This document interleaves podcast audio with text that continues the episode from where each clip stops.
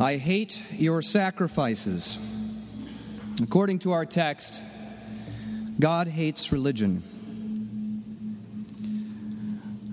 Those who aren't here this morning evidently got the memo ahead of time.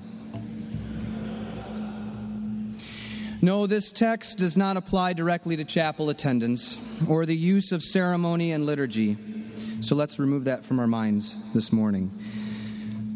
No, the prophet is addressing something much deeper. He is speaking to the fundamental confusion and inversion of divine and human works. God hates religion when divine gifts are treated like human works, or when human works obfuscate, hinder, or replace divine gifts. Israel's worship, filled with the judgment and justice and righteousness of God, had degenerated to such religion. The creation of God was advanced as a craft of man. Now, the original form of this message is important for us to hear. However, this morning, at the end of this fall quarter, and for the first-year seminarians, it's the end of your first quarter of seminary, I would like us to take the opportunity to listen to someone else speak to us. In 1938, Dietrich Bonhoeffer wrote the book Life Together. It was written out of his experience with a seminary community that was clandestine and illegal. And in a similar vein to the prophet Amos, Bonhoeffer begins by highlighting the deep danger of confusing Christian community, a divine gift and creature of Christ, with notions that our fellowship is something we fashion and direct, and thus we can take it or leave it.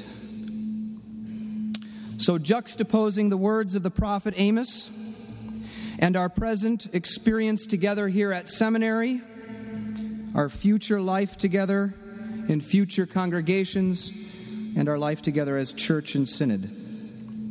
Listen now to the words of Dietrich Bonhoeffer. Christianity means community through Jesus Christ and in Jesus Christ. No Christian community is more than this, and none is less than this. Whether it be a brief single encounter or the daily fellowship of years, Christian community is solely this: we belong to one another only through and in Jesus Christ.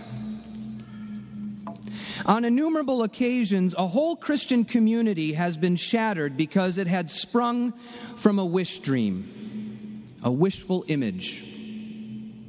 Certainly, serious Christians who are put in a community for the first time will often bring with them a very definite image of what Christian communal life should be, and they will be anxious to realize it.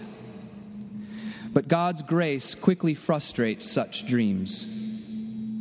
A great disillusionment with others, with Christians in general, and if we're fortunate with ourselves, is bound to overwhelm us as surely as God desires to lead us to an understanding of genuine Christian community. By sheer grace, God will not permit us to live in a dream world, even for a few weeks, and to abandon ourselves to those blissful experiences and exalted moods that sweep over us like a wave of rapture. For God is not a God of emotionalism, but the God of truth. Only that community which enters into the experience of this great disillusionment with all its unpleasant and evil appearances begins to be what it should be in God's sight, begins to grasp in faith the promise that is given to it. The sooner this moment of disillusionment comes over the individual and the community, the better for both. However, a community that cannot bear and cannot survive such disillusionment, clinging instead to its idealized image when it should be done away with, loses at the same time the promise of a durable Christian community. Sooner or later, it is bound to collapse. Every human idealized image that is brought into the Christian community is a hindrance to genuine community and must be broken up so that genuine community can survive. Those who love their dream of a Christian community more than the Christian community itself become destroyers of that community, even though their personal intentions may be ever so honest and earnest and sacrificial. God hates visionary dreaming. It makes the dreamer proud and pretentious. Those who dream of this idealized community demand that it be fulfilled by God, by others, and by themselves. They enter the community of Christians with their demands and set up their own law and judge one another and even God accordingly. They stand adamant, a living reproach to all others in the circle of the community. They act as if they have to create the Christian community, as if their visionary ideal binds the people together. Whatever does not go their way, they call a failure. And when their idealized image is shattered, they see the community breaking into pieces. And so they first become accusers of other Christians, then accusers of God, and then finally the desperate accusers of themselves.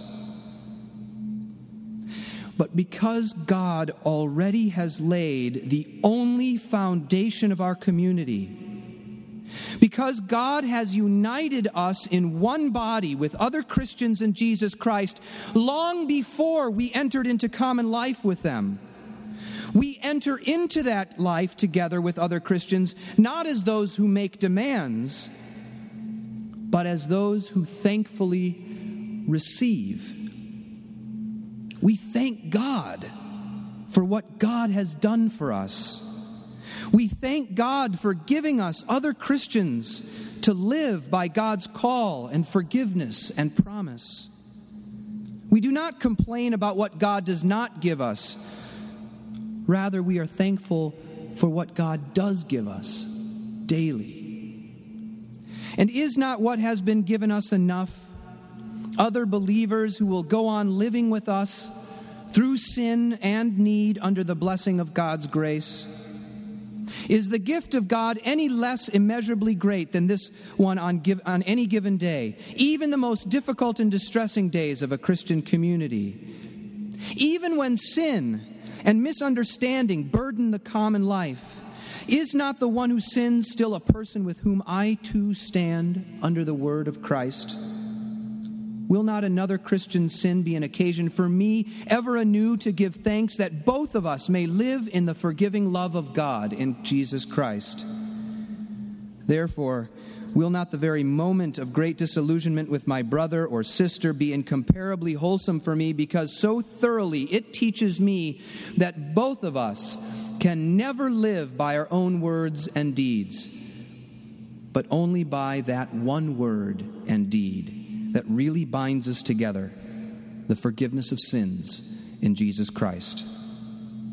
The bright day of Christian community dawns wherever the early morning mists of dreamy visions are done away with. Thankfulness works in the Christian community as it usually does in the Christian life.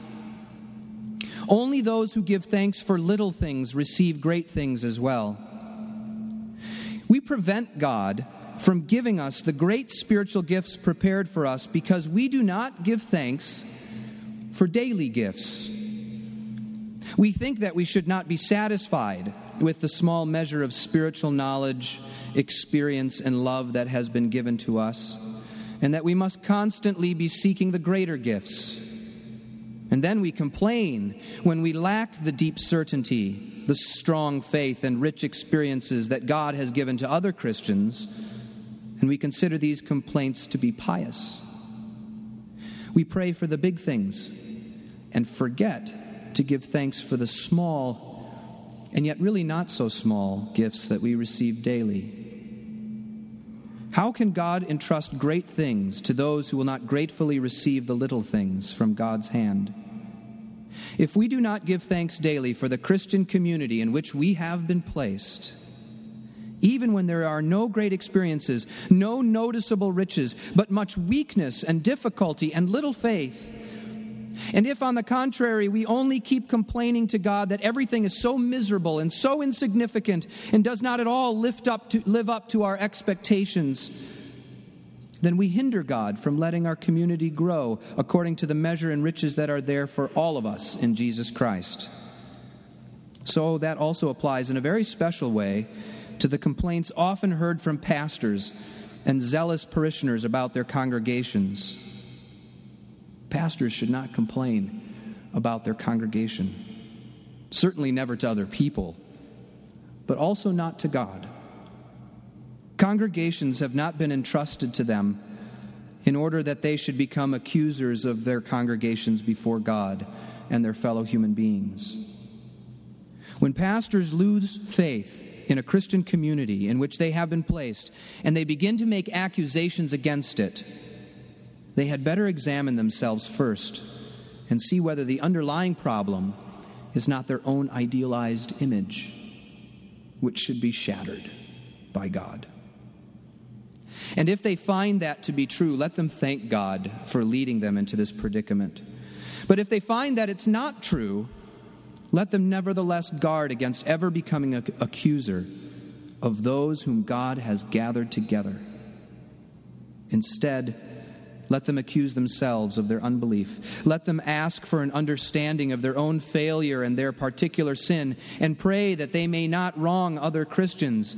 Let such pastors, recognizing their own guilt, make intercession for those charged to their care. Let them do what they have been instructed to do, and thank God. Like the Christian sanctification, Christian community is a gift of God to which we have no claim. Only God knows the real condition of either our community or our sanctification. We may appear weak and insignificant, and it may appear so to us, but to God it is maybe great and glorious.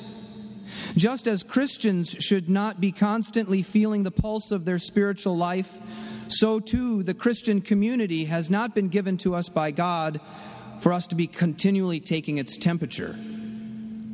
The more thankfully we receive what has been given to us, the more assuredly and consistently will community increase and grow from day to day as God pleases. And so, Christian community is not an ideal that we have to realize, but rather, it is a reality created by God in Christ in which we may participate. The more clearly we learn to recognize that the ground and strength and promise of all of our community is in Jesus Christ alone, the more calmly we learn to think about our fellowship and pray and hope for it.